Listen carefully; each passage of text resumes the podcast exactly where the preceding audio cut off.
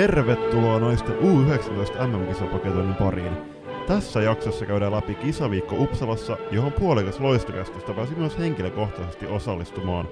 Pääkallo ansiokkaasti kävi kisat läpi äh, uusimassa, mutta ei naisten kisoja voi paketoida kahteen minuuttiin. Mukaan saatiin pelaajiston, valmennuksen ja joukkueenjohdon ajatuksia menneestä matkasta, joka kesti kaikkinensa kolme ja puoli vuotta ja päättyi kultaisiin juhliin kuvan kauniilla IFO-areenalla.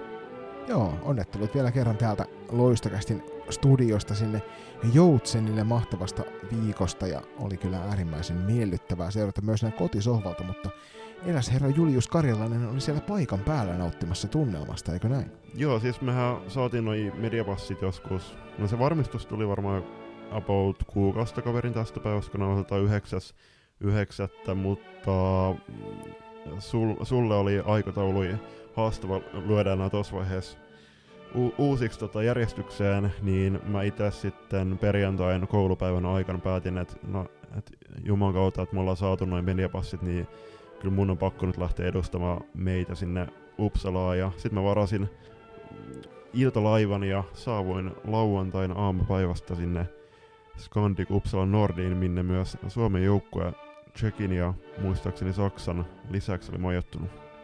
Ihan et päässyt nyt alkusarjan otteluita käymään läpi, mutta nämä kaikkein tärkeimmät, eli pudotuspelit ja finaali tulit paikan päällä. Joo, siis mä olin heti, heti silloin lauantain, niin suuntasin äh, kamojen eton jälkeen niin hotellista sinne Arenalle. Täytyy myöntää, että on, tai käydään läpi tässä jaksossa myöhemmin, mutta on niinku todella hieno, äh, hieno halli.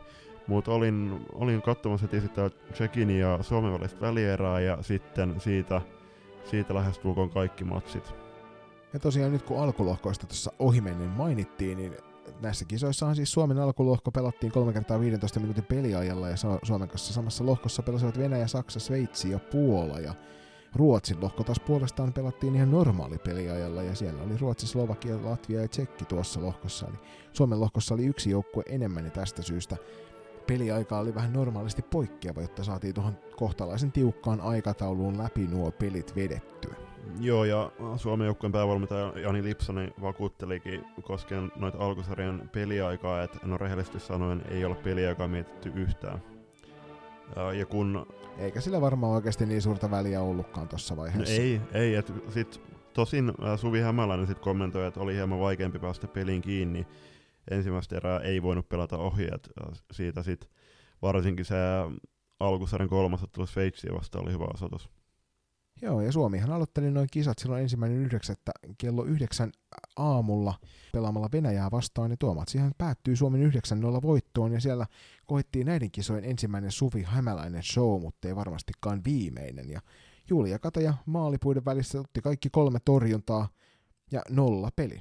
Pienti opinposti saatiin myös, että äh, Jasmine Järvinen avasi turnauksen maalitilin Suomelle 1-0 osumalla, mutta aivotarhahduksen myötä joutussivu lopputurnauksesta ja stadista lennetettiinkin sitten Anni Raisenen välieri mukaan.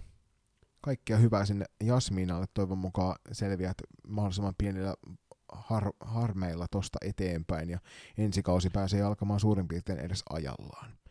Kannattaa jokaisen käydä lukemassa Jasminan päivitys Instagramissa, että oli äh, tosi hienoa luettavaa ja äh, Ronja Pakarisen tavoin niin äh, aika semmoinen äh, todella, todella tunteikas avautuminen tuosta tilanteesta. Ja ensimmäinen yhdeksättä tosiaan Suomi pelasi saman tien toisenkin ottelunsa 16.45, eli siellä myöhäisiltapäivällä, ja silloin kohdattiin Saksa, ja tuo ottelu päättyi Suomen voittoon lukemin 1.13, ja siellähän Julius koettiin jälleen kerran Suvi Hämäläinen show. Toden totta, että Suvi iski tuohon nöyrät 3 plus 1 tehot, ja Elli Kylmäluoma säästi hyvin 1 plus 2 tehopisteillä että tulevalla kaudella F-liigaa tuolla klassikin puolella dominoiva Suvi Hämäläinen ensimmäisen kahteen peliin kohtalaisen vaatimattomat 6 plus 1 tehot, mutta siitä seuraavana päivänä sitten Suomi kohtasi Sveitsin ja sehän oli, kuten olettaa saattaa niin tällaisissa alkusarjaotteluissa, niin voi sattua vähän kaiken näköistä ja niin tässäkin tapauksessa, kun Sveitsi meni ja nappasi Suomen päänahan numero 4-3.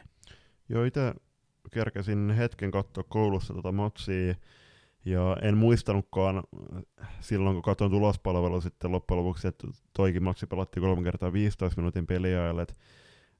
Tossakin ottelussa selkeästi verrattain lyhyt peliaika tietty normaalin peliaikaan verrattuna, niin toden totta, niin kuin äsken, äsken totta Suvi, Suvin kommenteista luettiin, niin ei ollut oikein varaa ohi eriin, ja tässäkin äh, Sveitsi oli paremmin hereillä sitten ihan alusta loppuun saakka. Joo, ja tämän voitollahan Sveitsi myöskin sitten samalla itselleen varmisti tuon lohkon voiton. Ja sitten 3.9. Suomi pelasi vielä Puolaa vastaan, ja sieltä kammettiin komia 5-1 voitto, ja näin ollen varmistui tuo lohkon kakkossia, ja lähdettiin näin ollen välieriin lohkon sieltä kaksi. Ja sieltä toiselta puolelta vastaan sitten tuli tuli Ruotsia ja Tsekkiä, mutta niistä lisää tuossa hetken päästä. Joo, siis äh, tuohon Sveitsiottelu vielä, niin Ida Mettelä iski siihen 2 plus 0 ja Merihelmi Höynälä säästi 1 plus 1 tehoilla.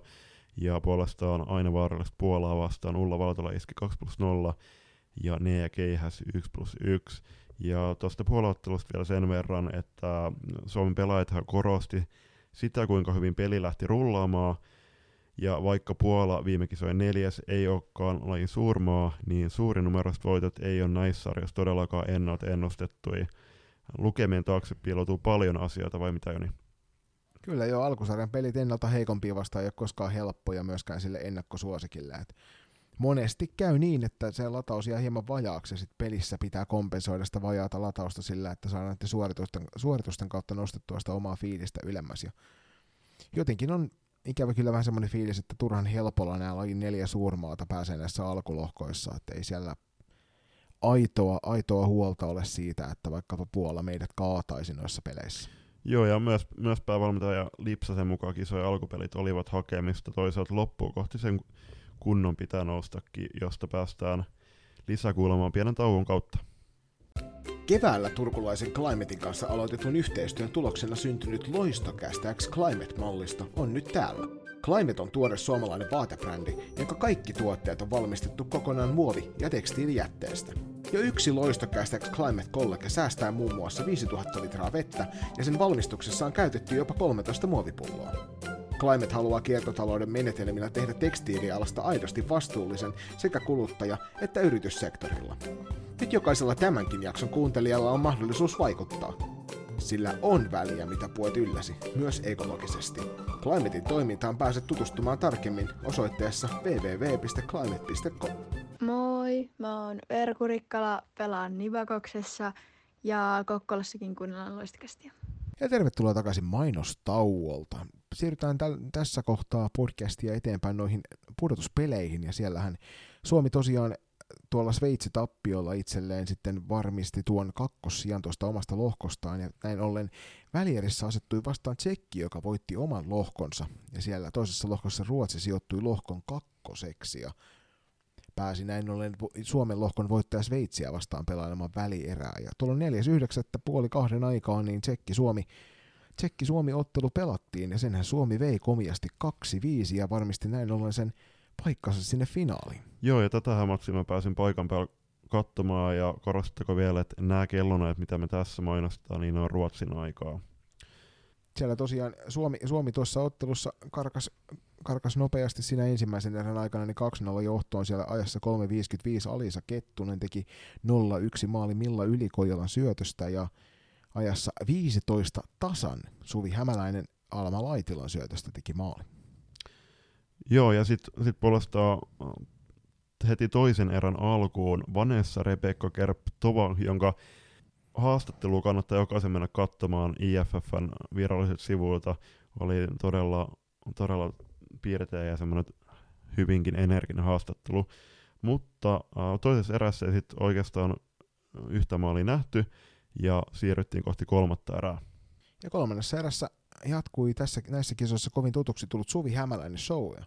Suvi napsautteli ensin siihen kolmannen erän alkuun Suomelle 1-3 johtoaseman ja sitten 1-4 tuli ajassa 51-12, kun Alisa Kettunen teki ottelun toisen maalinsa ja Sanni Uimari johti tuon maalin syöttäjänä ja sitten vielä Suvi, Suvi täydensi tuon hattutemppunsa tuohon otteluun vain 20 sekuntia tuosta Alisa Kettusen maalista, kun Ulla Valtola pääsi hänelle syöttämään vapaaseen paikkaan. Joo, ja siis äh, mitä mä sieltä lehtereiltä katsoin, niin Suomi pelasi ottelussa tosi fiksusti pallon, pallolla ja pallottomana. Otti Tsekin nopeat käynnöt hyvin vastaan ja äh, joukkueen päävalmentaja niin lipsa, lipsasti ja Vill, Vill, toista valmentaja Ville Turusta Peesote myös, niin aika pitkälti pelisuunnitelmalla joukkue eteni, eteni ihan alusta loppuun ja juttelin Villen sekä Hannu Santosen kanssa siellä yläkatsomassa, kun he olivat sitten tulevaa finaalivastusta ja skauttamassa, niin olivat hyvin tyytyväisiä tämän ottelun läpikulkuun.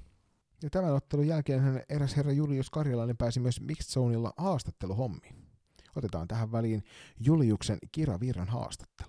No niin, haastattelussa Suomen U19 maajoukkueen luottipuolustajan lukeutuva Kira Virta, joka siirtyy kaudelle Tepsiin. Kira takana on nyt tämän 5-2 voitto. Välierässä Tsekkiä vastaan. Miltä nyt tuntuu? Nyt tuntuu tosi hyvältä, että tosi hyvältä tuntuu olla finaalissa ja oli kiva pelata.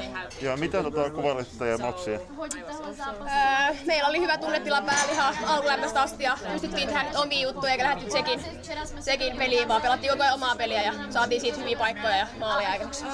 Takana nyt viisi kova maksia ja huomenna päättyy kahden vuoden odotus, kun olette valmistautunut ilmeisen pitkään tähän varmasti odottavaisin ja helpottuneen fiiliksi. Kyllä, to, joo. Tosi odottavaisin fiiliksi lähdetään huomenna ja haetaan kulta kotiin. No niin, ja äh, haastatteluhetkellä ei ole vielä tiedossa, että kumpi sieltä vastaan tulee, mutta onko toiveita Ruotsi vai Sveitsi? No se Ruotsi aina kiva kohdata finaalissa, mutta meille ihan sama kumpi tulee, me voitetaan se. No niin, alright. Ei muuta kuin onnittelut finaalipoikasta ja tsemppi huomiseen. Kiitos. Ja siinä Kiran aatteita, aatteita Juliuksen haastattelussa. Ja tosiaan tuossa pelissä niin Tsekkihan vielä sinne aivan ottelun loppuun puolitoista minuuttia ennen päätösvihellystä teki kavennusmaali viiteen kahteen, mutta ei se enää auttanut ottelulla sen verran loppuvaiheessa ja Suomella sen verran hyvä ote pelistä, että tuolla maalimäärällä päädyttiin sitten loppujen kohti finaalia. Mutta mitä sä olit Julius mieltä tästä Tsekin joukkueesta? No siis Tsekki oli kyllä todella voimakas rakenteena, että oli kyllä todella hyvä, hyvin jalalla liikkeellä ja semmoisia jykevi, jykeviä ja rakenteisia pelaajia. Mainittako nyt numero kaksi Vendula Marosova, joka oli kyllä erittäin viihdyttävää seurattavaa, että hänet luonnistui niinkin, niin myös rystysyötöt kuin myös rystyvedot. Joo, Tsekillä on kyllä mallikas tulevaisuudessa edessä, että oli hienon, hienon näköinen ottelu myös, myös tuolta Tampereen suunnalta seurattuna, että oli, oli kyllä komian näköistä tekemistä kentällä. Sitten meillä oli myöskin toinen välieräottelu, totta kai, jotta finaalivastus saadaan. Ketä siinä oli, jos oli vastakkain? Ja siinähän vastakkain oli Suomen lohkon voittanut Sveitsi ja puolestaan Tsekin lohkon kakkonen Ruotsi. Ja tämä ottelu alkoi puoli viiden aikaa, paikallista aikaa, ja ää, näihin matseihin pääsi maksimissa 300 katsoja paikan päälle, ja tämäkin ottelu oli loppuun myyty, ja paikalla oli paljon kelta, keltapaitoja, unohtamat kuitenkaan Tsekistä paikan päällä ää, matkanneita kannattajia, jotka toi myös tosi hyvää fiilistä hallille. Siellä tota, Ruotsin, Ruotsin Maija Wiström vietti oikein kunnon superiltaa tekemällä tehot 4 plus 1 tuohon otteluun. Ensimmäinen erä mentiin kohtalaisen tasaisissa tunnelmissa vielä, että Ruotsi aloitti maalinteon, Sveitsi siinä tasotti ja sitten Ruotsi teki alivoimalla yhden kisan komeimmista alustuksista vai mitä?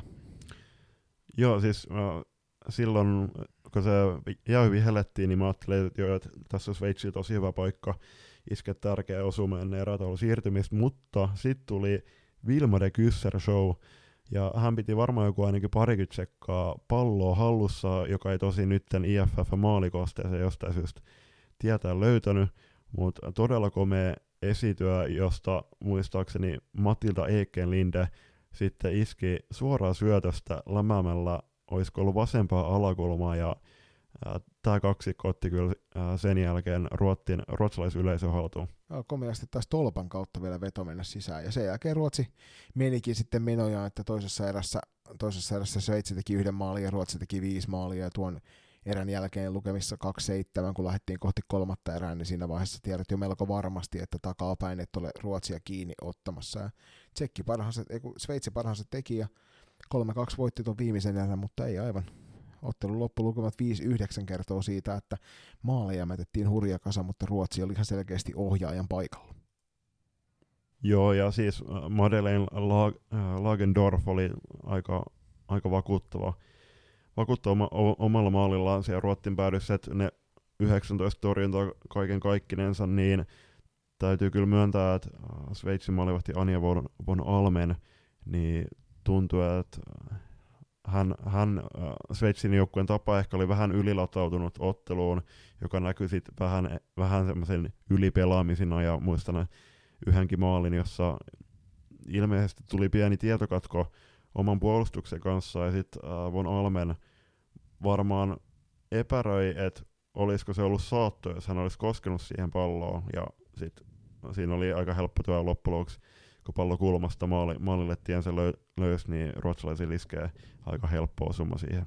Ja tässä pelissä vaikka Maja Wiström tosiaan lukemat 4 plus 1 taululle tempaisi, niin ottelu parhaaksi valittiin juurikin tuo Juliuksen komian alustuksen mainitsema Vilmede Jysser tai Jysser, kummin tämä mm. sanotaankaan, ja hänet valittiin siellä Ruotsin puolella parhaaksi pelaajaksi. Mun mielestä aika mielenkiintoista, mutta toki oli ilmeisesti aika näkyvä hahmo muutenkin tuossa ottelussa, kuin vaan sen uskomattoman alivoimansa ansiosta.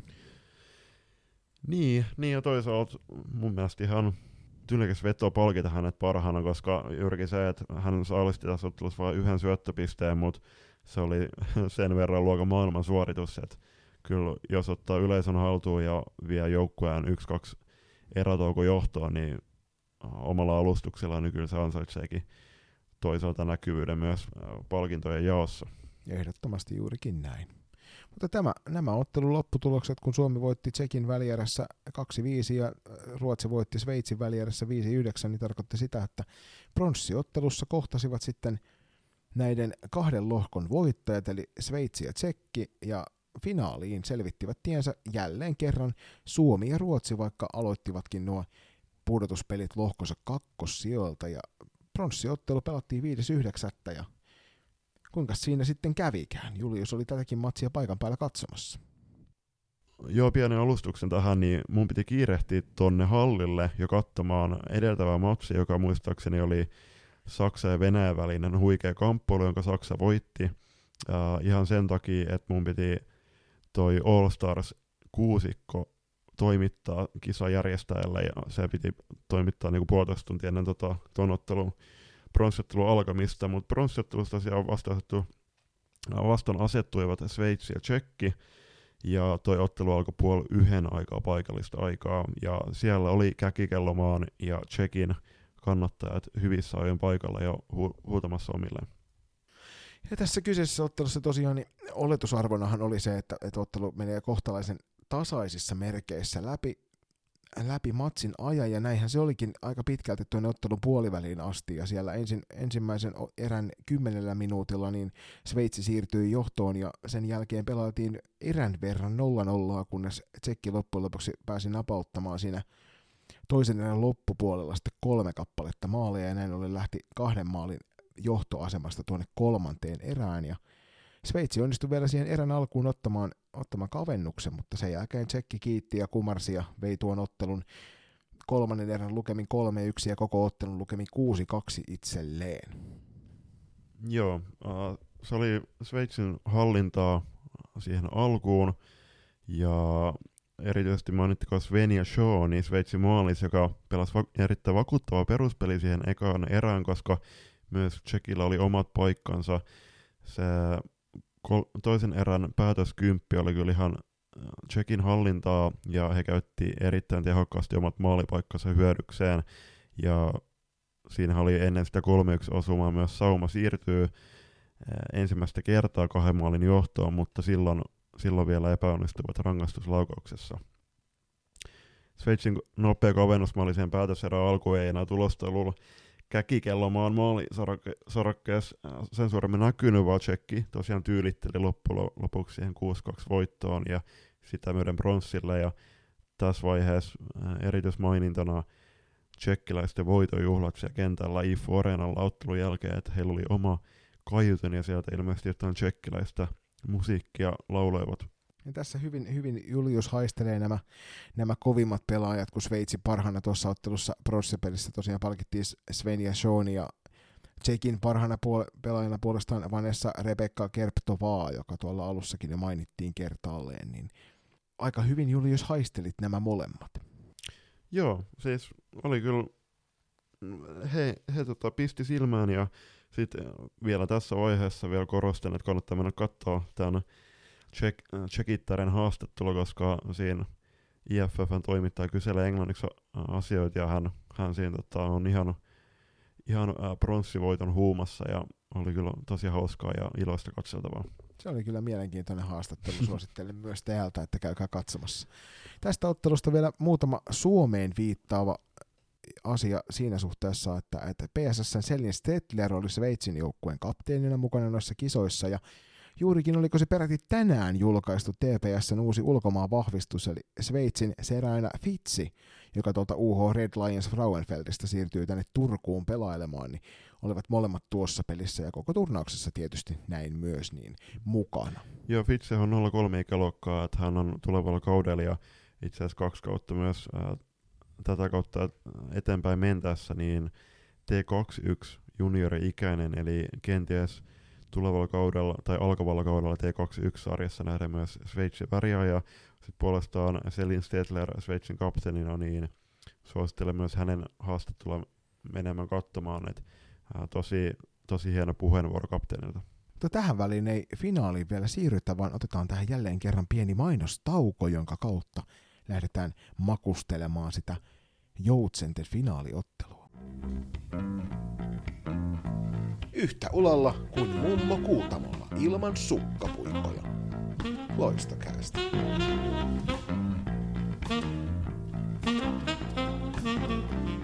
Ja tervetuloa MM-kisajakson jaksopaketoinnin pariin ja tässä käydään vielä MM-finaali läpi, joka päättyi Suomen 5-4 jatkoaikavoittoon Ruotsista. Ja itähän olin paikan päällä katsomassa ja täytyy kyllä tässä vaiheessa jo erikseen kiittää paikalliskisajärjestäjää erittäin hienosta, hienosta organisoinnista ihan, ihan kaikkea myöden, että i4 on kyllä tarjoaa loistavat puitteet huippusalibändillä ja myös paikalla ollut yleisö etenkin toi oman fiiliksen otteluun. Suomihan lähti ottelu, ottelun pieni, pienin muutoksilla, että siellähän Anni Raisenen lennätettiin siihen välierämatsiin Jasmina Jarvisen tilalle ja myös, myös tota, Raisen oli, oli siellä vaihtopenkillä ja otteluhan lähti liikkeelle Ota. Otteluhan lähti liikkeelle tosi tunnustelevasti, että molemmat pyrki pallokontrolliin ja olemaan fiksui pallon kanssa, ja sitten siihen heti erään puoliväliin ajassa 10.05 kisojen maalitykki Suvi Hämäläinen iski yhteen nollaa Ulla Valtolan syötöstä. Joo, sitten sieltä Ruotsi, Ruotsi tämän, tässä ottelussa kovinkin tavalliseksi muodostuneen tavan mukaan niin tasoitti ottelun kuutta minuuttia myöhemmin, kun Nelli, Nelli Ogren Filippa Blumin syötöstä teki, pääsivät tekemään Suomen verkkoon yksi yksi tasoituksen ja näissä lukemissa myöskin tuo ottelun ensimmäinen erä päättyi.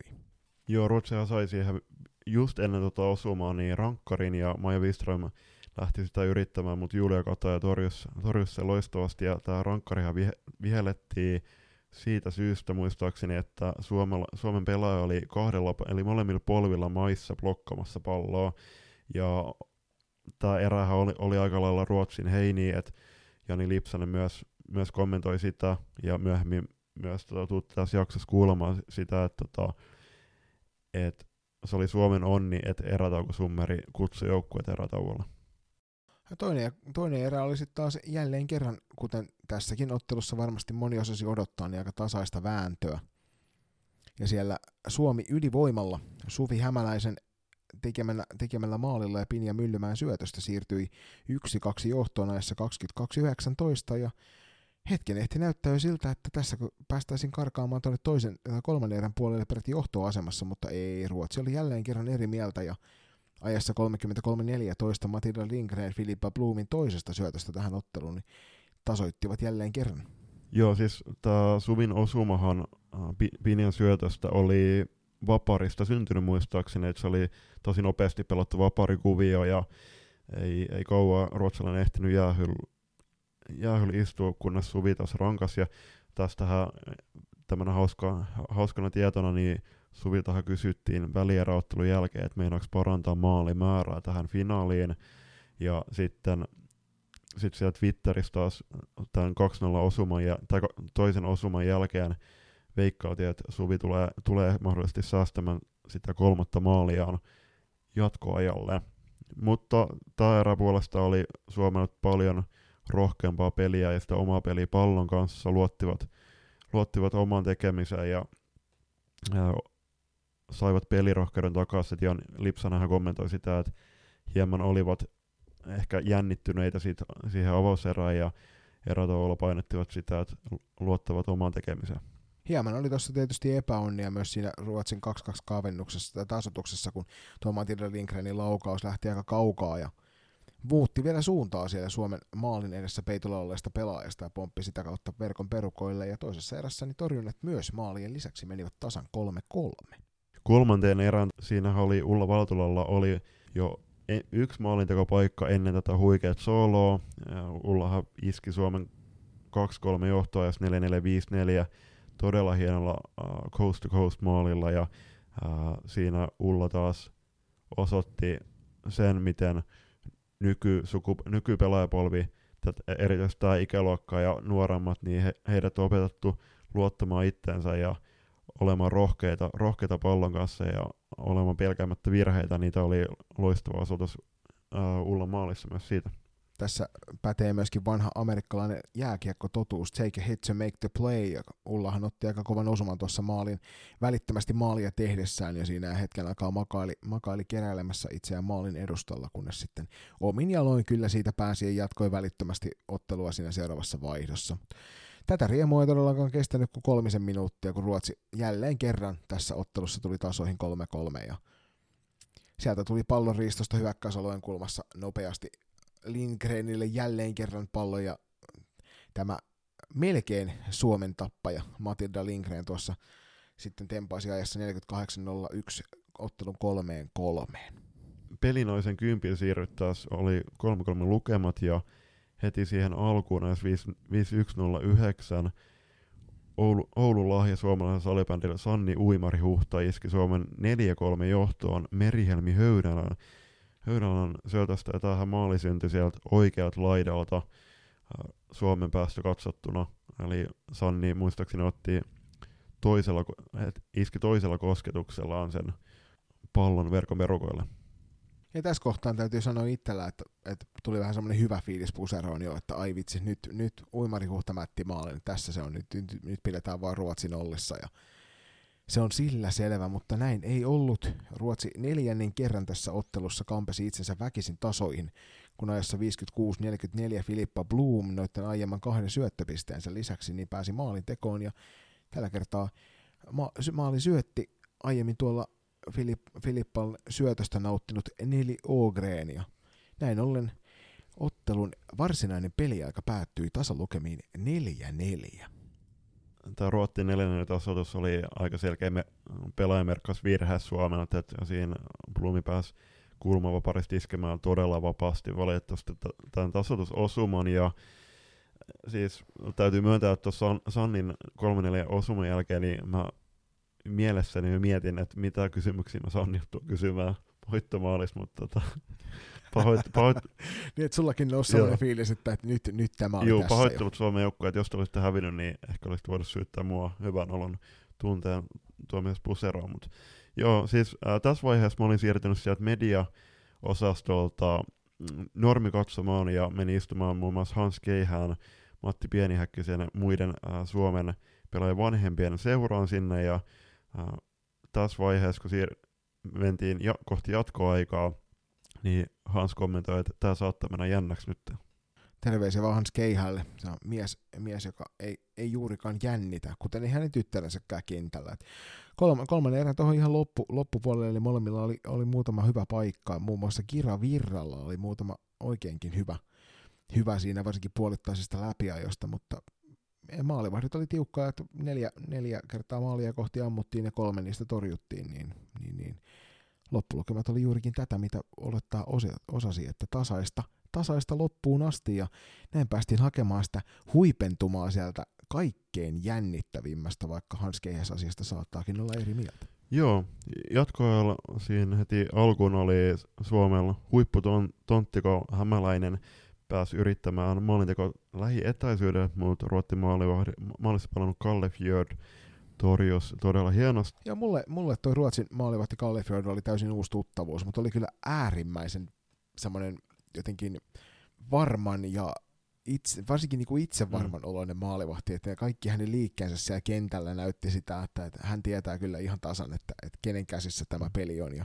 hän oli äärimmäisen niin kuin, rauhallisen oloinen kuitenkin, vaikka puhuttiin aika isoista palkinnoista, ja se oli mun mielestä tosi mahtavan mm. näköistä. En toki sano, että Julia Kata ja meidänkään siellä Joutsenien päässä niin oli, oli yhtään sen rauhattomampi, mutta jotenkin tästä Kallifjordista ihan selkeästi näki, että, että hänellä on semmoinen fiilis, että minä hoidan tämän mm. homman. Joo, siis helppo peesata, ja siis tohon, tohon, että hän on sulle vieras, niin sama voi kyllä sanoa niin kuin lähestulko koko Ruotti joukkueesta, toki Maja Wiström ja Filippa Bloom oli tuttuja, mutta ehkä tulevalla kaudella, kun siellä Ruottiliigassa pelaa nyt useampi suomalainen ja meillekin hyvin tuttu täältä loistosta, niin tullaan seuraamaan hieman tarkemmin, tarkemmin myös Ruottiliigaa ja täten myös ää, paikalliset pelaajat tulee meille tutummaksi.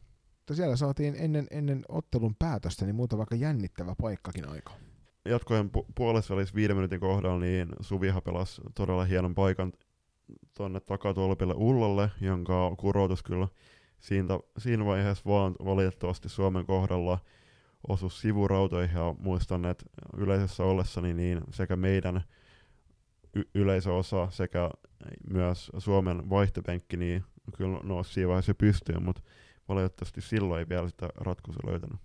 Kyllä meillä ainakin bussissa ääni, äänitaso nousi tuossa kohtaa sen verran hurjaksi, että et itse, itse oletin vaikka omalta videolta, niin en mukaan nähnyt maalia, niin oletin, että se pallo oli sisälle mennyt, kun huudettiin siellä bussin takaosassa kohtalaisen luja. Joo, ja sitten sit puolestaan tämä, mikä ratkaisi nyt Suomelle toisen MM-kullan U19 naisten äh, kisahistoriassa, niin siinä muistan, että Iida ja Ulla pelas pitkää vaihtoa ja hallitsevat pitkää pätkää siellä omassa päässä rauhallisesti äh, hätiköimättä ja mm, Iidahan pelasi pitkän laidan kautta äh, tolle Ullalle, joka oli noussut sieltä, ja sitten Ulla yritti, yritti siinä poikkari Suville, jonka ruottalainen pystyi vielä katkaisemaan, mutta klassikin lahja, lahja Suomen maajoukkueelle, eli Alma Laitila iski, iski nopeasti syötön, syötön sinne oikeaan laitaan, ja U, Suvi iski suoraan syötöstä osuman, joka toi Suomelle kultaa.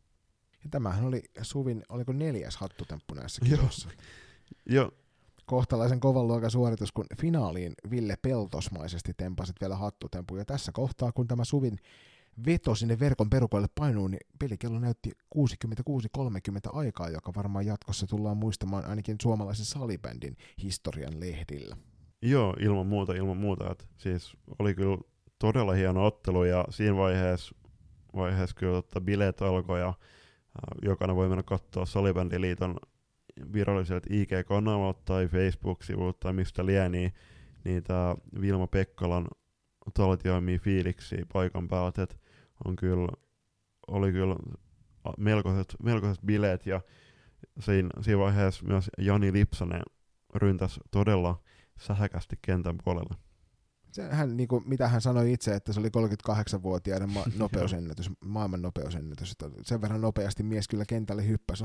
Oli silti jotenkin niin kuin vähän sellainen varovainen tuuletus, että ei tuntunut semmoiselta niin kuin repäsevältä lainkaan, vaan hän otti semmoisen niin pienimuotoisen fist pumpin ja varmaan jokunen karjahdus kuului katsomaan asti. Joo, mutta se voi olla, että jos ei venytellyt, venytellyt ennen tota finaaliin, niin siinä voi mennä paikat, paikat rikki.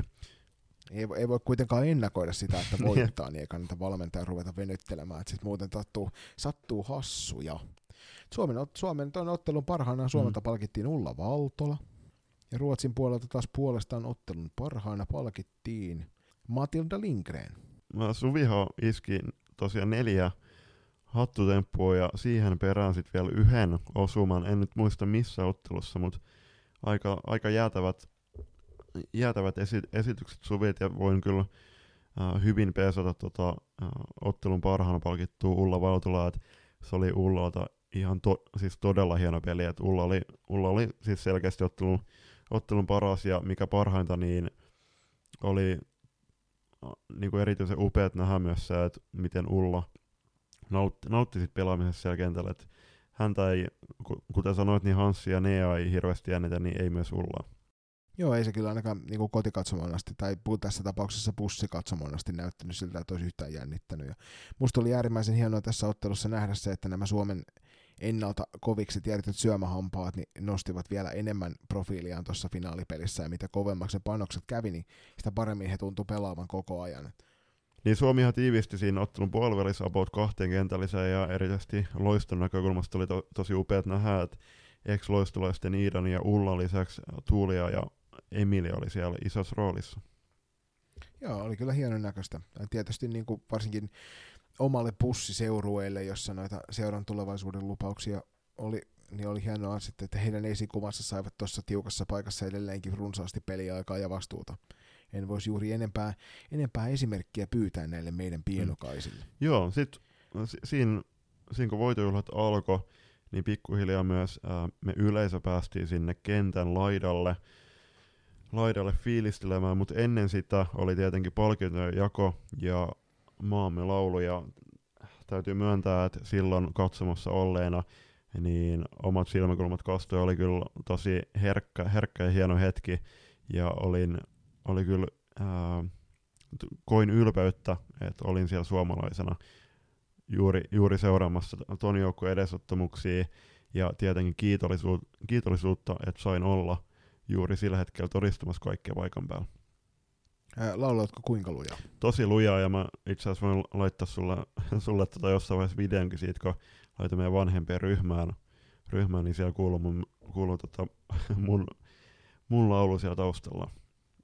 Se on hienoa, Julius. Tämähän toki tarkoitti siis sitä, että Suomi voitti tässä ikäluokassa itselleen toisen maailmanmestaruuden historian aikana. Edellinen tuli vuodella 2002 keväällä, missä Julius Slovakia Nitras. Ja samalla Suomi rikko finaalikirauksessa Ruotsia vasta, sillä kolme edellistä tämän turnausta oli päättynyt Ruotsin voittoon Suomesta. Ja kyllä se ennen kaikkea aina kun Ruotsi finaalissa voitetaan, niin se tuntuu hyvältä. Niin ja nimenomaan siis Ruotsissa. Et se tekee tästä erityisen poikkeuksellista. Et kyllähän, ja se, se ju, juurikin, että tämä kolme ja puolen vuoden projekti, että kun ei, ei varsinkin nyt viimeisen vuoden aikana hirveästi ollut kenelläkään – tietoa, että mikä on Ruotsin iskukyky, mutta kuitenkin aina näihin kisoihin lähdettäessä, niin Ruotti on, on kenties se suuri voittajasuosikki. Ja yksi, yksi mikä tuossa itselle pain hyvin silmäänsä, toki se niinku itse puhuit siitä myöskin paikalla olleen, oli tuo yleisö, jota nyt pitkästä aikaa salibändiottelussa myöskin tuolla Ruotsin maalla sai olla, ja siellä ilmeisesti yleisö nousi tässä finaalissakin aika suureen rooliin, kun saivat kannustettua joukkueitaan eteenpäin. Joo, siis äh, puhuttiin ottelun jälkeen si- sitä, että kun nyt oli se 300 yleisö niin kuin maksanut katsojaa plus sitten media ja joukkueet paikalla, niin entä jos siellä olisi ollut se täystupa, eli muistaakseni 2800 katsoja, niin varmasti olisi ollut niin kuin, entistä upeampaa, mutta totta kai se, että pelaajien lähimmäiset siellä oli, oli paikan päällä todistamassa, niin oli varmasti sekä pelaajille että myös, myös äh, perheenjäsenille erityisen tärkeää. Olisi ollut kyllä aika mahtava nähdä sitä infernaalista meteliä ja meininkiä siellä katsomassa, mutta seuraavan kerran sitten siellä Uudessa Seelannissa toivottavasti päästään tuohon. Tämähän toki siis tarkoitti nyt sitä, että, että koska Suomi finaali voitti, niin Suomi sijoittui tässä turnauksessa ensimmäiseksi. Toiseksi sijoittui tuo länsinaapurimme Ruotsi, pronssia nappasi Tsekki, neljänneksi sijoittui Sveitsi, viidennen sijan otti Latvia, kuudennen puolestaan Puola, seitsemänneksi sijoittui Slovakia, kahdeksanneksi Saksa ja yhdeksänneksi tässä A-loppusarjassa sijoittui Venäjä. Joo, mä olin katsonut tota Saksa ja Venäjä välistä sijoitusottelua ja senhän äh, Saksa voitti ja siinäkin oli hienoa nähdä, että vaikka oli kuitenkin vaan sieltä 89, niin siinä saksalaiset kyllä piti kunnon bileet.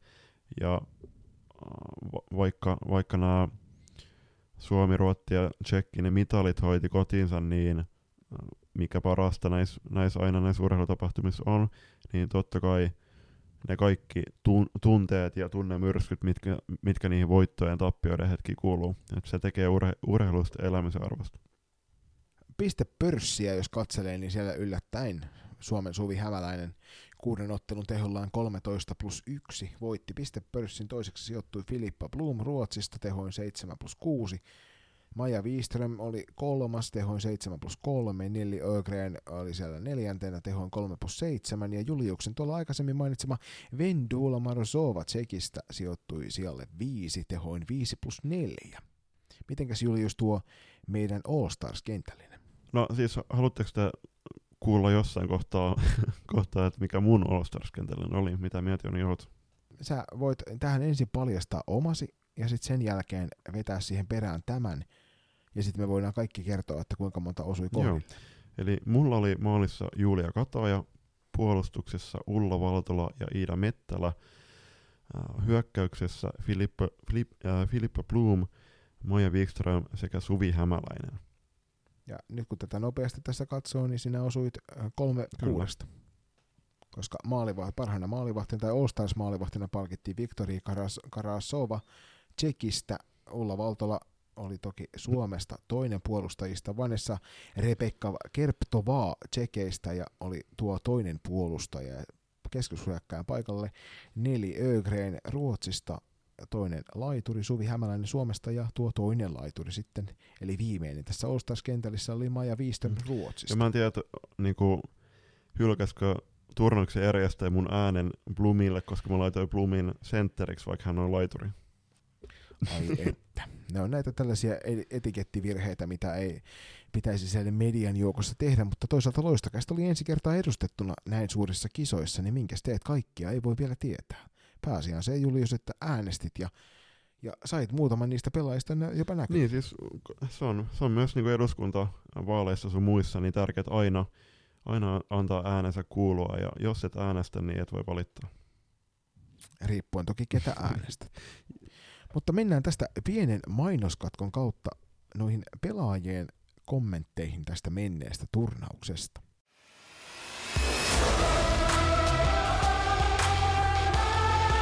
Loistakas, nyt myös somessa.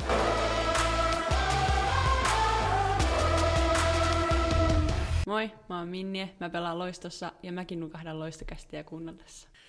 Kuten näihin paketoihin, paketointeihin on tapana, niin Loistokästä on tälläkin kertaa lähestynyt joukkueen pelaajistoa sekä valmennusta että myöskin joukkueen johtoa pienin lisäkommentein ja kysymyksin. Ja nyt ollaan useammaltakin pelaajalta saatu vastauksia näihin päivän polttaviin kysymyksiin ja viisi kappaletta pelaajia meille on vastannut. Haluatko Julius kertoa kaikille kuulijoille, että ketä he ovat?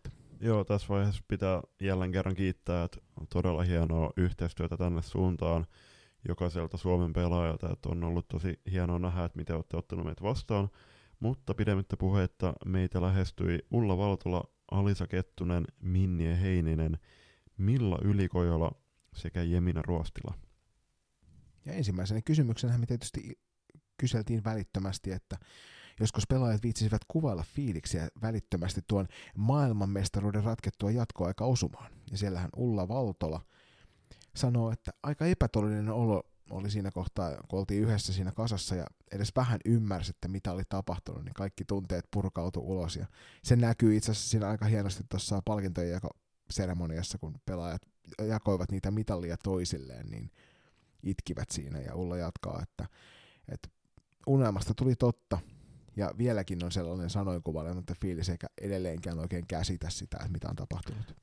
Pienen tunnelman kevennyksenä oli tähän kohtaan, niin kuten olet huomaat varmaan tässä kässäristä, niin jokainen pelaaja on kirjoittanut murteella, puhekielellä, niin minkälaisia tuntemuksia se herättää? Se herättää minussa kevyttä ärtyneisyyttä. Mutta joo, siis äh, täytyy myöntää, että ja, ja, ja peesata sua kanssa, että oli kyllä tosi nerokas idea äh, kansainväliset salibändiliitot tai turnauksen järjestäjät, että se niinku, ed- edeltävä siinä jonossa antoi sit seuraavalle tai jonossa, jonossa edessä oleelle se mitali, että siinä oli uh, omaa fiilistä ja semmoista omaa merkityksellisyyttä. Niin kyllä ainakin itselle tuli tippalinssi siinä, kun katsoi näiden, mm. näiden nuorien neitokaisten tunte, tunnemyrskyjä siinä jonossa. Jep. Alisa Kettunen puolestaan vastailee, että uh, se hetki on aika sumussa, mutta näin jälkikäteen kun on nähnyt video, niin olihan se aika hemmetin hieno fiilis kompataan Alisaa tässä tapauksessa. Minni ja Heininen puolestaan komppaa myös, että aivan huikea fiilis, eihän sitä voinut aluksi uskoa heti kun se kasa oli vähän mitä oli. Milla Ylikoijalla puolestaan fiilistelee, tuntui ihan uskomattomalta, kun Suvi teki se jatkoaika. Mua, oli, mua ei ole ikinä jännittänyt niin paljon kuin siinä pelissä. Mä voin hyvin kuvitella tuon tuntemuksen, että on aika tiukoissa paikoissa ollut, mutta noin tiukoissa paikoissa ei kyllä ikinä tullut oltu ja silti on monta kertaa oltu lähes pissat housussa, niin ymmärrän hyvin millaa sinua kyllä. Ja Jemini Ruostilla puolesta sanoi, että ihan sama sanoin kuvailematta fiilis jäi, kun se pallo vihdoin upposi sinne maaliin. Siinä hetkessä oli vaikea uskoa, että just me voitettiin maailmanmestaruus sen jengin kanssa. Niin, siis ei, ei sitä varmaan joka, joka päivä joudu tai pääse vastaille tämmöisiä kysymyksiä, ja kuten vastauksista voi päätellä, niin se on aika once in a lifetime tilanne usein, usein tota, ja tässäkin tapauksella a- aika monelle pelaajalle, tosin neljä, neljällä pelaajalla joukkueesta on mahdollisuus voittaa tulevana keväänä Uudessa-Seelannissa myöskin ikäluokan maailman mestaruus. Toisena kysymyksen puolestaan kyseltiin, että minkälainen joukkue teillä oli kasassa, niin Ulla täällä jatkaa, että ihan huikea ja ainutlaatuinen, että oltiin niin pitkään saatu olla yhdessä, niin kaikki tunsi toisensa jo tosi hyvin. Ja juurikin tämän takia kaikki pystyi kertoa avo- avoimesti ajatuksistaan ja tunteistaan kaikille. Se joukkuehenki, mikä meillä oli, niin oli varmasti yksi iso tekijä voitos, että ei ton parempaa joukkuetta olisi voinut toivoa, ja sen takia hyvästien anto seuraavan päivän oli aika kauheat. Taidollisesti tuo joukkue oli myös käsittämättömän hyvä, ja toi oli joukkue, joka uskalsi pelata niin, niin omilla vahvuuksilla, joilla loppuun asti rohkea.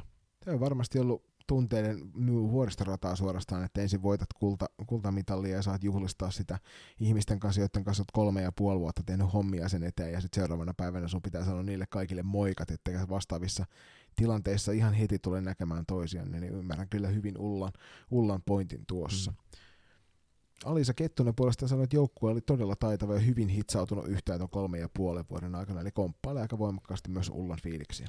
Niin siis vielä viel tuohon siihen, että joukkue juhli yhdessä, niin en tiedä sitten, että kuinka, kuinka tota, isot juhlat pystyvät järjestämään siellä Uppsalan päädys just tämän koronatilanteen takia, mutta kuten tullaan myöhemmin tässä jaksossa kuulemaan, niin varmasti on, on tota joukkueelle, joukkueen ansa, ansaitsemat yhteisjuhlat tiedossa kyllä varmasti tuossa myöhemmin, kun tapaavat sitten.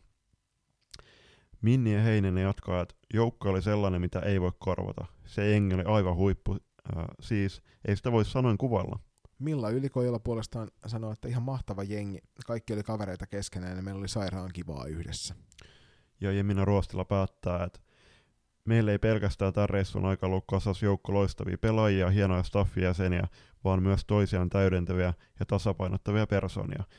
Oltiin varmasti jokainen odotettu MM-kisojen alkua jo pitkään, joten oltiin hyvin valmistautuneita, mikä taas loi turvallisen ilmapiirin joukkueen keskelle. Yksinkertaisesti valmis huippujoukko täynnä ystäviä. Kyllä tämän joukkueen kanssa nautin ihan joka sekunnista ja hetkestä. Kuulostaa ihan siltä, niin kuin tämä olisi pitkään yhdessä ollut seurajoukkue. Niin, tai ainakin kolme ja puoli vuotta yhdessä ollut maajoukkue. Just nimenomaan näin. Kolmanneksi kysyttiin, että Ruotsi tuli tasoihin neljä kertaa. Mitä asioita kävitte läpi ennen jatkoaikaa? Ja Ulla kertoo, että, että hänelle ei ole suoraan sanottuna minkäänlaisia muistikuvia siitä palaverista ennen jatkoaikaa. Että jotenkin ajatukset oli siinä vaan, että nyt me mennään ja pistetään se pallo sinne häkkiin ja yksikään ei tule omiin.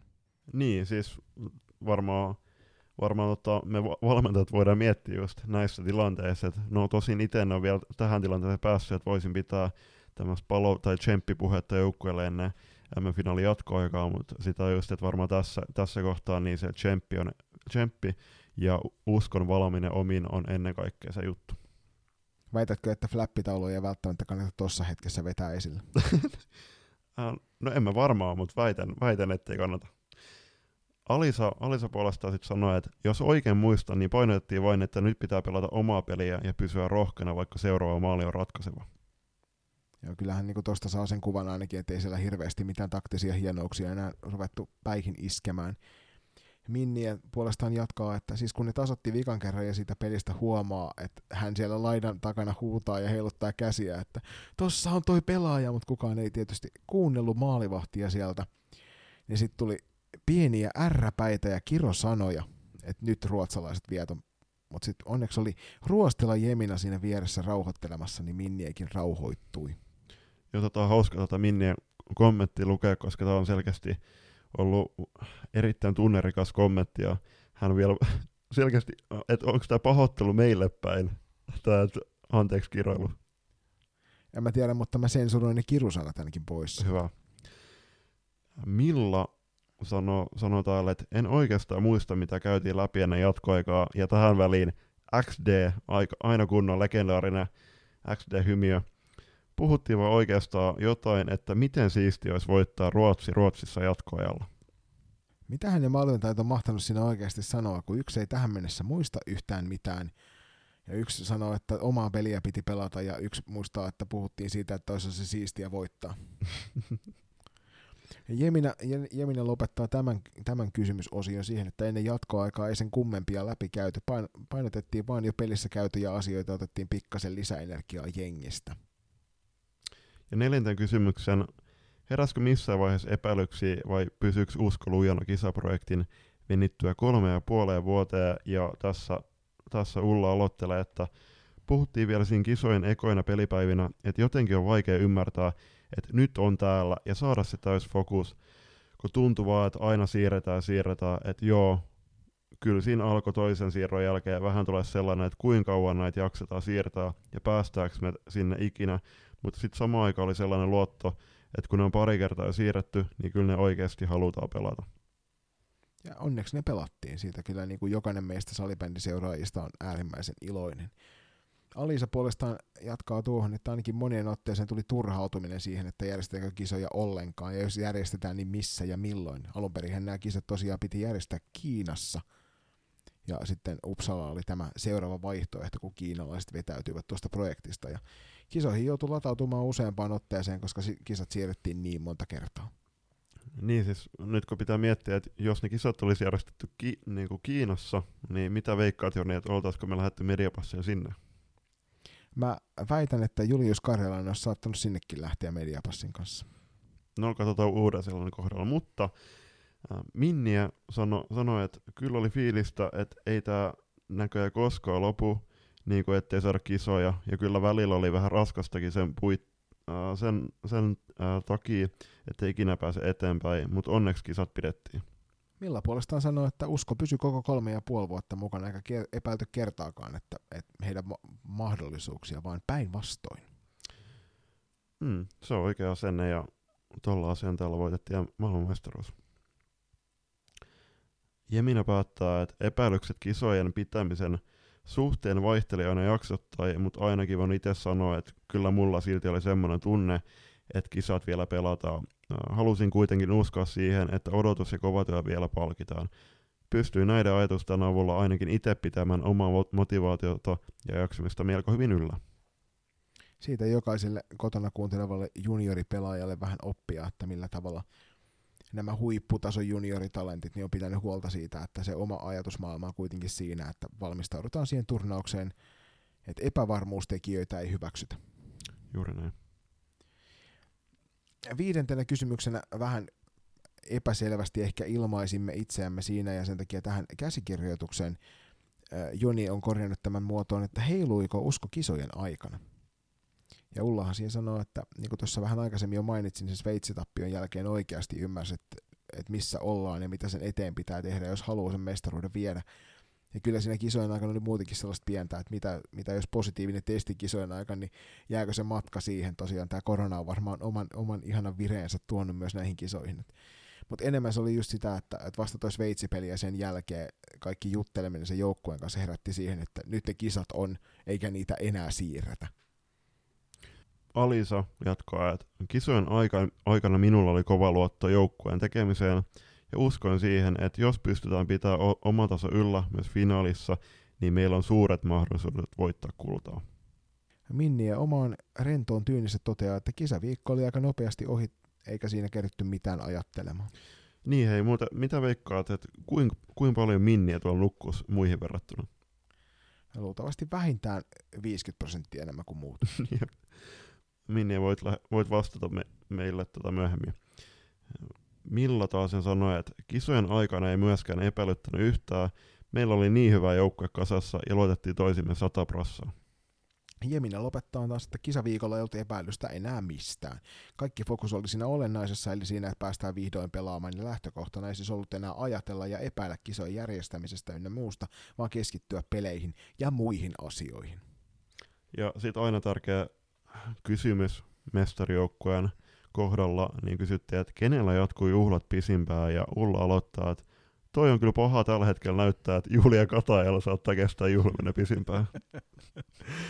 Alisa puolestaan veikkaa, että juhlat jatkuu kaikilla niin pitkään, kunnes ollaan saatu järjestettyä pelaajien kanssa yhteinen illanvietto.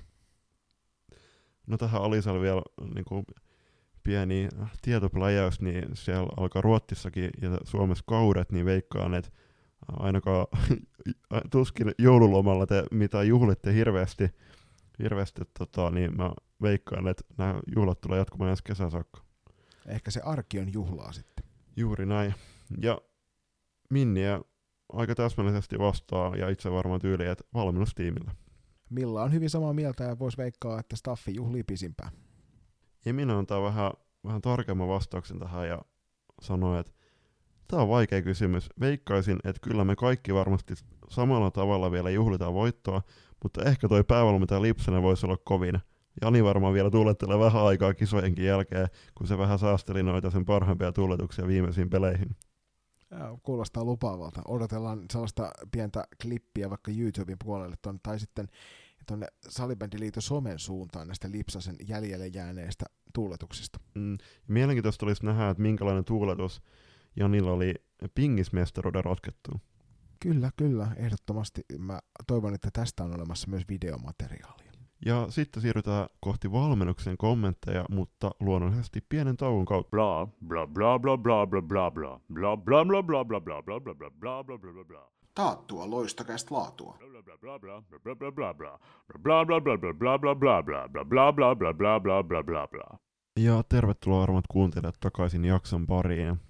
Ja lähestyttiin myös valmennusta ja sieltä kyseltiin heti ensimmäisenä, että Suvi Hämäläinen ratkaisi maailmanmestaruuden Suomelle jatkoaika osumalla, minkälainen ottelu oli.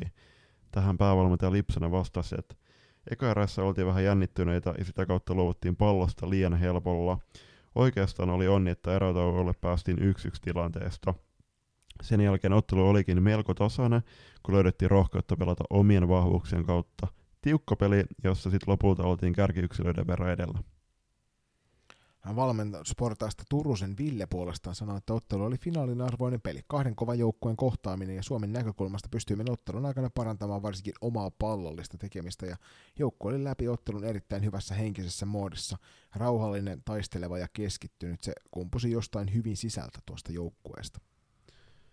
Ja toisena kysymyksenä kysyttiin, että millainen joukko oli kisoissa, osuiko ennakkoavistelut oikeaan siitä, miten joukkue painetilanteessa suoriutuu.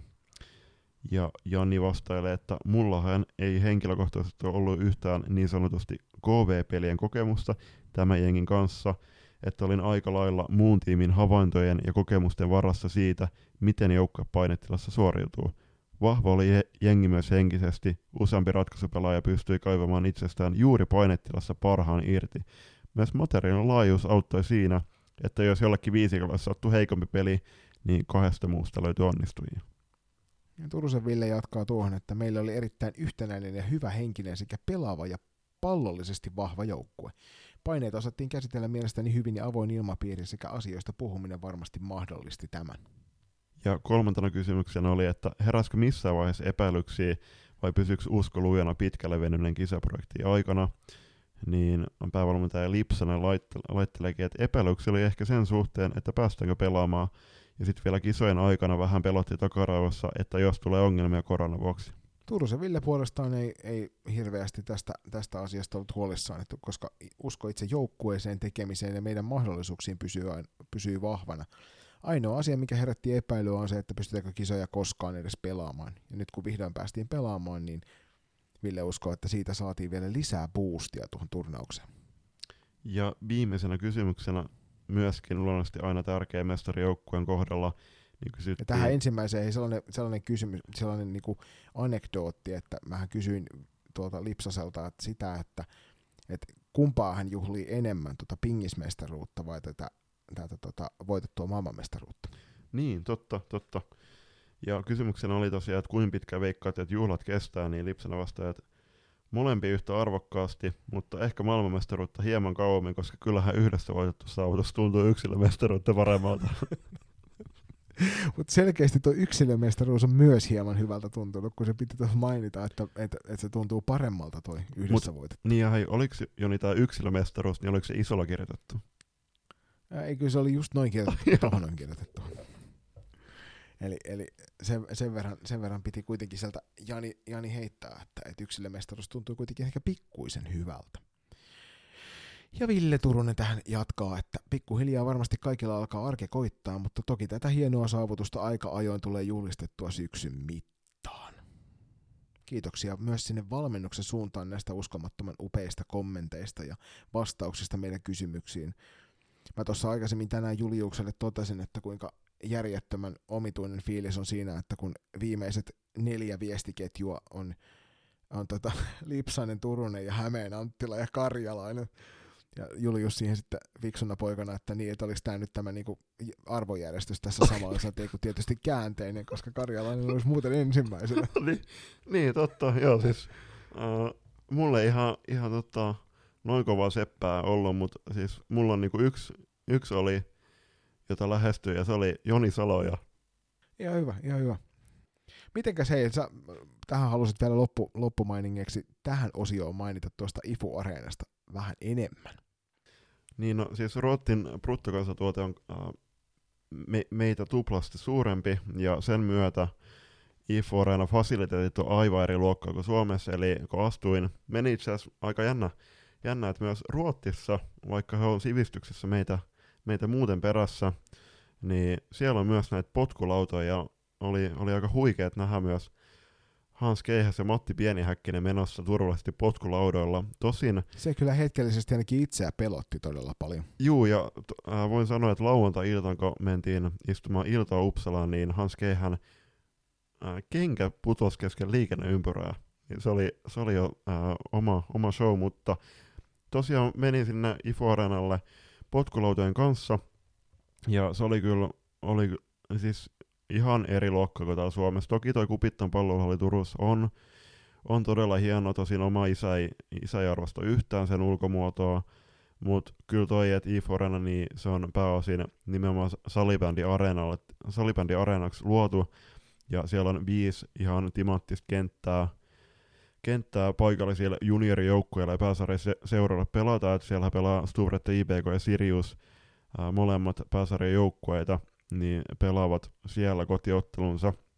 Ja siellä on muun muassa alakerrassa on Clubhouse, teidän salibändiliike, niin siellä myös kisa, kisapelaajat ja turistit kävi vierailemassa, niin kaiken kaikkiaan oli, jäi erittäin hienot vipat, vipat koko areenasta, ja olosuhteet järjestely oli, oli oikeasti viimeisen päälle hiottu.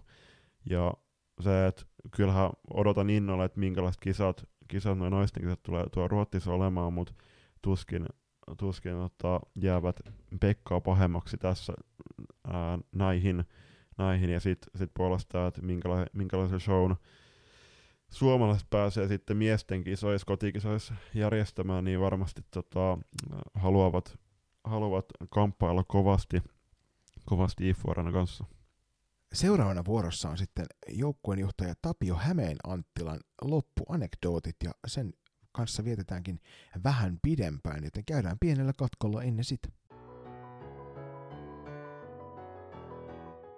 Kylmä Red Bull, parkinkenttä ja kuulokkeissa loistokästä. Tässä viimeisessä osiossa tosiaan käydään läpi vähän joukkueenjohtaja Tapio Hämeenanttilan ajatuksia ja erityiskiitos nyt tässä kohtaa sinne Tapsalle uskomattoman upeasta pienestä, pienestä kirjo, kirjoitelmasta, joka tänne asti päätyi. Ei osattu odottaa ihan näin yksityiskohtaista selvitystä kaikkiin asioihin, mutta olemme sitäkin iloisempia, että saimme sen tänne ja siitä syystä päätimme sen lähestulkoon kokonaisuudessaan hieman referoiden kuitenkin niin lukea läpi. Äh, joo, äh, Tapsalle suuret kiitokset ja oli erityisen iso kunnia, kunnia, tota, kunnia keskustella sun kanssa äh, edessä ja oli, oli todella hienoa nähdä, nähdä myös sun palo, palot ää, tyttö- ja naissalbendin eteen, joka myös tässäkin tekstissä näkyy sel- selkeästi. Mutta ihan ensimmäisenä kysyttiin Ta- Tapiolta, että millainen kisaprojekti oli joukkueenjohtajan näkökulmasta, ja Tapsa vastaa tähän, että kisaprojektia on pitkä. Tähän kysymykseen ei ole oikein lyhyttä vastausta. Vuoden 2018 kisaprojekti projekti tyhjensi patterit ja hävity finaalin jälkeen tuntui hetken aikaa tyhjältä. Hopeamitali tuosta projektista roikkuu vielä samassa paikassa, mihin se tuli kolme ja puoli vuotta sitten laitettua. Tosi, tosiaan Hämeen Anttilan Tapion oli tarkoitus tuolloin jäädä pois tästä projektista, mutta kun tilalle ei löytynyt hyviä tekijöitä, niin Tapsa jatko hommia näihin kisoihin ja hyvä niin. Tapio jatkaa itse, että, että en vertaa 2001 maajoukkuetta aikaisempiin tai tuleviin. Tässä projektissa oli hyvin määrätietoiset ja keskittyneet pelaajat, joilla tuntui olevan alusta pitäen hyvin selvä, mihin ollaan menossa. Jani Lipsanen jatkoi hienosti sitä projektia, minkä Aki Vilander laittoi alulle. Joukkuejohtajana mietitty ens, mietitytti ensin, miten ho- hoidetaan valmistava leirin ja miten saamme aikarasta toipuvan joukkueen Kiinaan. Tuli siellä pari kertaa käytyäkin projektin aikana, kunnes sit, sitten Kiina luopui kisa emännyydestä ja kisat siirrettiin Uppsalaan. Samalla tämä kevät-syksy, kevät-syksy siirto jatkui. Ruottiliiton puolella vaihtui väki ja kisa järjestävä matkatoimisto myös vaihtui, eli uusia kontakteja oli syytä luoda. Elokuussa 2021, kun kisoihin oli viikko aikaa, vieläkin tuntui aika epätodelliselta, epätodelliselta että kisoja pelattaisiin. Maskeista, karanteeneista ja COVID-19-testeistä oli tullut maajoukkuessakin vakiotoime, vakiotoimintaperiaate. Ja toisena kysymyksenä kyseltiin, että mitä kaikkea kuuluu kisojen läpiviemisen taustalla, niin kisojen läpiviemiseen kuuluu joukkojen valmistaminen ja viimeistely ottelutapahtumaan ja koko 14 vuorokauden aikataulutus. Joukkoja valittiin valmentajatoimesta heinäkuun, heinäkuun lopussa ja tämän jälkeen 20 plus 10 pelaajan listalle ha- haettiin liiton johtajan allekirjoitus, eli 20 pelaajaa plus 10 varapelaajaa. Lennot oli jo varattu aikaisemmin, samoin hotelli. Hotellin taustatyön tehtiin selvitys, mitkä maajoukkueet on missäkin hotellissa. Tiedossa oli, että Ruotti on varmasti omissa oloissaan ja että Arena hotelli, hotellis, hotellitissa Hallin vieressä on pieni ruokailutila sekä usea maajoukkue, joten valitsimme oman hotellimme syrjästä, jossa on noin 504 metriä erilaista ruokailutilaa ja maajoukkueesta paikalla vain Saksa ja Tsekki meidän lisäksi. Aika paljon korona määritti tekemistä, eli pelaajistolle muistutettiin rokotusmahdollisuudesta.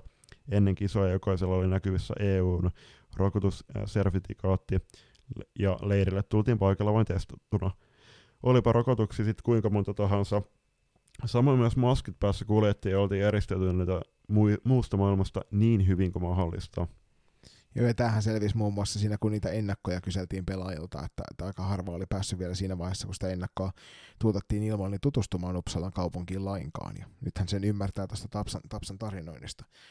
Leirillä testasimme myös ahkerasti ja samoin Ruotsissa esimerkiksi 3.9.21 ennen välierää testattiin kaikki pelaajat ja taustat sekä media antigeenitesteillä ja huoltoa varten hankittiin vielä kaksi kuumemittaria, millä lämmöt mitattiin jokaiselta maajoukkueen pelaajalta ja taustalla, taustalta joka aamu ennen aamupalaa. Eristyshuoneita käytettiin herkästi, jos oli pienikin epäilys, että olisi flunssaa tai kurkkukipua. Ja Ennen virallisten otteluiden alkamista tiistaina pidettiin paikallisen organisaation ja IFFn tekninen palaveri, joka on aina mukava paikka nähdä kaikkia maajoukkueen taustoja yhdessä. Noissa palavereissa käydään läpi otteluprotokollat, eli mistä ja koska joukkueet tulevat sisään, missä peliasussa joukkueet pelaavat, koska kentälle saa mennä, mihin suuntaan käännytään, missä järjestyksessä mennään, ja kun tulevat kansallislaulut, niin mihin suuntaan käännytään. Ja Suomen maajoukkueessa ollaan tässä projektissa pidetty mailat kädessä, jossain muissa projekteissa sitten on asetettu mailat maahan, eikä tällä sinänsä ole mitään väliä, kunhan kaikki vaan on yhtenäistä. Ja tästä pitäisi vielä jutella niin, että joukkueen keskittyminen olisi pelissä eikä, siihen, eikä siinä, mihin suuntaan pitää kääntyä milloinkin. Toisaalta kaikesta huolimatta projektin läpivienti oli kilpailujen osalta helppoa. Pitkä aika yhdessä taustojen ja pelaavien osalta oli aiheuttanut sen, että esimerkiksi allergia- ja lääkitystiedot olivat hyvin tiedossa ja samoin antidoping-testausta oli ollut useilla leireillä ja pelitapahtumissa, joten tämäkään ei yllättänyt. Lisäksi saatiin liitolta paljon tukea muun muassa omaa pakettiautoa ja kuljetusapua, joten sinällään kaikki meni hyvin. Se oli kyllä kohtalaisen yksityiskohtainen vastaus siihen, että mitä kaikkea tuohon taustatoimintaan tuolla kisoissa liittyy. No ehdottomasti, ja siis on joskus tullut ehkä mietit, mietittyä, mutta ei nyt ihan näin tarkasti, ja se, että joukkueen johtajan roolis oleminen ja vieläpä maajoukkueessa, niin se toden totta on, on on tota paljon hommaa ja siis paljon sydämellä tekoa. Ja oli mielenkiintoinen myös fakta toi, että Suomen maajoukkueessa oltiin tässä projektissa pidetty mailat kädessä, kun sitten taas muistaakseni Ruottissa ne mailat pidettiin kansallislaulujen aikana maassa. Kolmantena kysyttiin Tapiolta puolestaan, että millainen joukkue tämä maailmanmestaruuden voittanut ryhmänne on. Ja Tapio sanoo, että tämä maajoukkueen ryhmä oli omasta mielestäni yhtenäinen. Erilaisia persoonia, jotka sopivat hyvin yhteen, ja tätähän siellä itse asiassa tyttöjen puolellakin moni vastasi ihan samaa. Mm. Ja Tapio jatkaa vielä, että sitkeä, hyvin sitkeä, eli joskus kun pelit ovat selviä, voi olla, että jo, joukkueelta katkeaa tahtotila tai usko omaan tekemiseen, mutta tässä maajoukkueessa ehkä yksi piirre oli se, että he sitkeästi jaksoivat uskoa voittoon ja siihen, että lopussa Suomen tytöt tulevat kaarteesta ensimmäisenä maalisuoralle ja maaliin. Tämä oli jotenkin hienoa huomata ihan finaalia myöden, että nyt ulos mitataan se, mitä saadaan ja pelataan loppuun asti.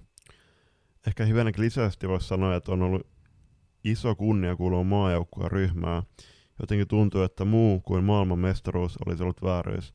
Sen verran keskittyneitä ja taitavia, lahjakkaita nuoria, nuoria laittoi sen, mitä ulos sai joukkueen eteen kentällä.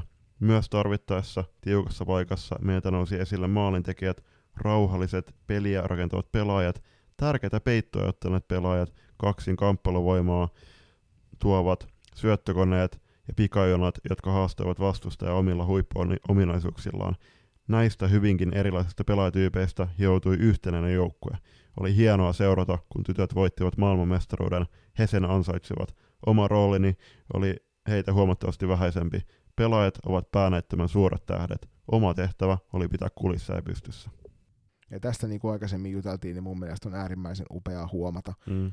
että mies, joka näinkin monessa paikassa salibändi, salibändisaralla on ollut, niin edelleenkin toi viimeinen lause, pelaajat ovat päänäyttämän suuret tähdet, oma tehtävä oli pitää kulissa ja pystyssä kertoo siitä, että miten Tapio tuohon hommaan on tarttunut ja mikä on se hänen perusajatuksensa siellä taustalla, että me työnnetään niitä pelaajia eteenpäin, tuetaan niitä kaikessa mahdollisuudessa, mahdollisesti, jotta he saavat itsestään sen parhaan irti eikä ole mitään häiriötekijöitä. Juuri näin. Ja neljäntenä ja viimeisenä kysymyksenä kysyttiin terveisiä faneille, jotka seurasi Suomen joukkueen matkaa. Meillä on ollut aina hyvä tuki niin Suomen salibändiliiton huippuurheilun puolelta, samoin myös liiton viestinnän puolelta meillä on ollut aina tukijoukkue Jussi Ojalan johtaman ryhmän puolelta. Eli Ville on kuvannut, Hilska on kirjoitellut juttuja ja Vilma on tehnyt monipuolisesti juttuja. Eerikkilän urheiluopistolta on tullut vuosien varrella Sari Kytäjän kautta apua ja meidän valmistelun leirille Sari laittoi, ta- taikoi loistavat puitteet. Jouni Hämäläinen on tehnyt lukemattoman määrän duunia meidän huollon kanssa, eli maajoukkueen osalta tuki on ollut merkittävää. Nyt kisojen aikana jotenkin aukesi se, että meidän maajoukkuetta myös seurataan salibändikansankin puolelta. Tämä on ollut positiivinen yllätys ja kiitollisena olen ottanut kaikki joukkueelle tulleet onnittelut ja positiiviset viestit vastaan. Kotimaassa lentokentällä oli Kaarina Vuori ja Pekka Ilmivalta vielä pelaajista kukittamassa ja paikalle tulleet fanit lauloivat, joten olen hyvin kiitollisena. Ja saamme olla kiitollisia siitä, että, ja iso kumarus jokaiselle, joka on meidän matkassa ollut. Ja Tapio tuossa toivoo, että lokakuun puolessa välissä alkava 2003 maajoukkueprojekti lyhyestä kisaan valmistautumisen ajasta huolimatta saa tämän saman tuen kuin mikä tällä kisaprojektilla on ollut, ja laji-ihmiset osoittaa sitä rakkautta ihan samalla tavalla tuota 2003 maajoukkuetta kohtaan kuin tätä 2001 maajoukkuetta kohtaan. Ja 2003 maajoukkueella kilpailut olisi toukokuussa 2022 ja vielä on epävarmaa sallivatko matkustusrajoitukset ylipäätään tuon Wellingtonissa pelaamisen. Ja se on ihan totta edetään senkin, senkin suhteen jännittäviä aikoja. Joo, hei, suuri kiitos Tapsa sulle erittäin kattavasta paketista ja kuten sanottu kaikille pelaajille ja valmennukselle taustojen myöden kiitos siitä, että olette myös meidät ottanut osaksi, osaksi tätäkin matkaa ja on ollut tosi hienoa huomata, mm, mi- miten positiivisella asenteella olette loistokastiin loistokasti on suhtautunut ja varmasti, varmasti tässäkin, tässäkin pitää, pitää myös olla kiitollinen siitä, että ollaan, ollaan päästy, päästy tota seuraamaan, seuraamaan t- tämänkin joukkueen matkaa, matkaa näinkin lähietäisyydeltä.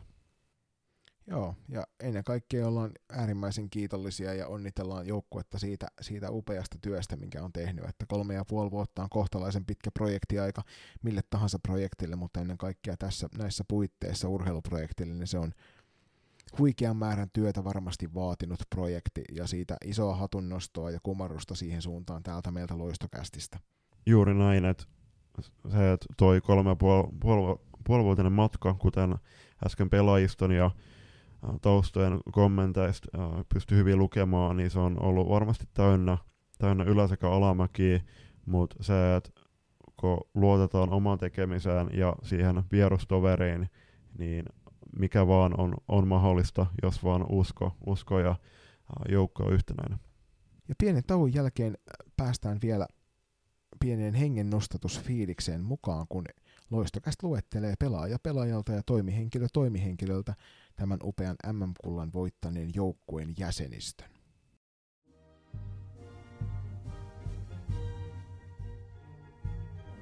Loistokast haluaa onnitella jokaista Joutsenen jäsentä, jotka kultaa kotiin toivat. Ja kultajoukkuessahan pelasivat. Minnie Heininen, FPC Loisto, Turku. Julia Kataja, Steelers, Hämeenlinna. Jasmina Järvinen, Unihokki Berner Oberland, Sveitsi. Nea Keihäs, FPC Loisto. Emilia Pietilä, FPC Loisto. Iida Mettälä, Malmö FPC. Ulla Valtola, Kais Muura. Kira Virta, TPS Turku. Milla Ylikojola, Eräviikingit, Helsinki. Suvi Hämäläinen, Classic, Tampere. Anni Räisänen, SP Pro, Nurmijärvi. Merihelmi Höynälä, TPS Turku. Aliisa Kettunen, PSS, Porvoo. Elli Kylmäluoma, KV Tampere. Tuulia Lahti, FPC Loisto, Turku. Alma Laitila, Classic, Tampere. Inka Lippojoki, Eräviikingit, Helsinki. Sofia Mittentag, Eräviikingit, Helsinki. Pinja Myllymäki, Pirkkalan Pirkat, Pirkkala. Jemina Ruostila, KV Tampere. Ja viimeisenä, mutta ei vähäisimpänä, Sanni Uimarihuhta, SSRA, Oulu. Ja siirrytään valmennukseen ja joukkueen johtoon. Päävalmentaja Jani Lipsanen. Valmentaja Hannu Santanen. Valmentaja Ville Turunen. Maalivahti valmentaja ja podcast-mies henkeen ja vereen Toni Varis. Henkinen valmennus Henna Hukkanen. Huoltaja Niina Lahti. Fysioterapeutti Henno Autio. Ja joukkueen johtaja isolla jillä. Tapio Hämeen Anttila.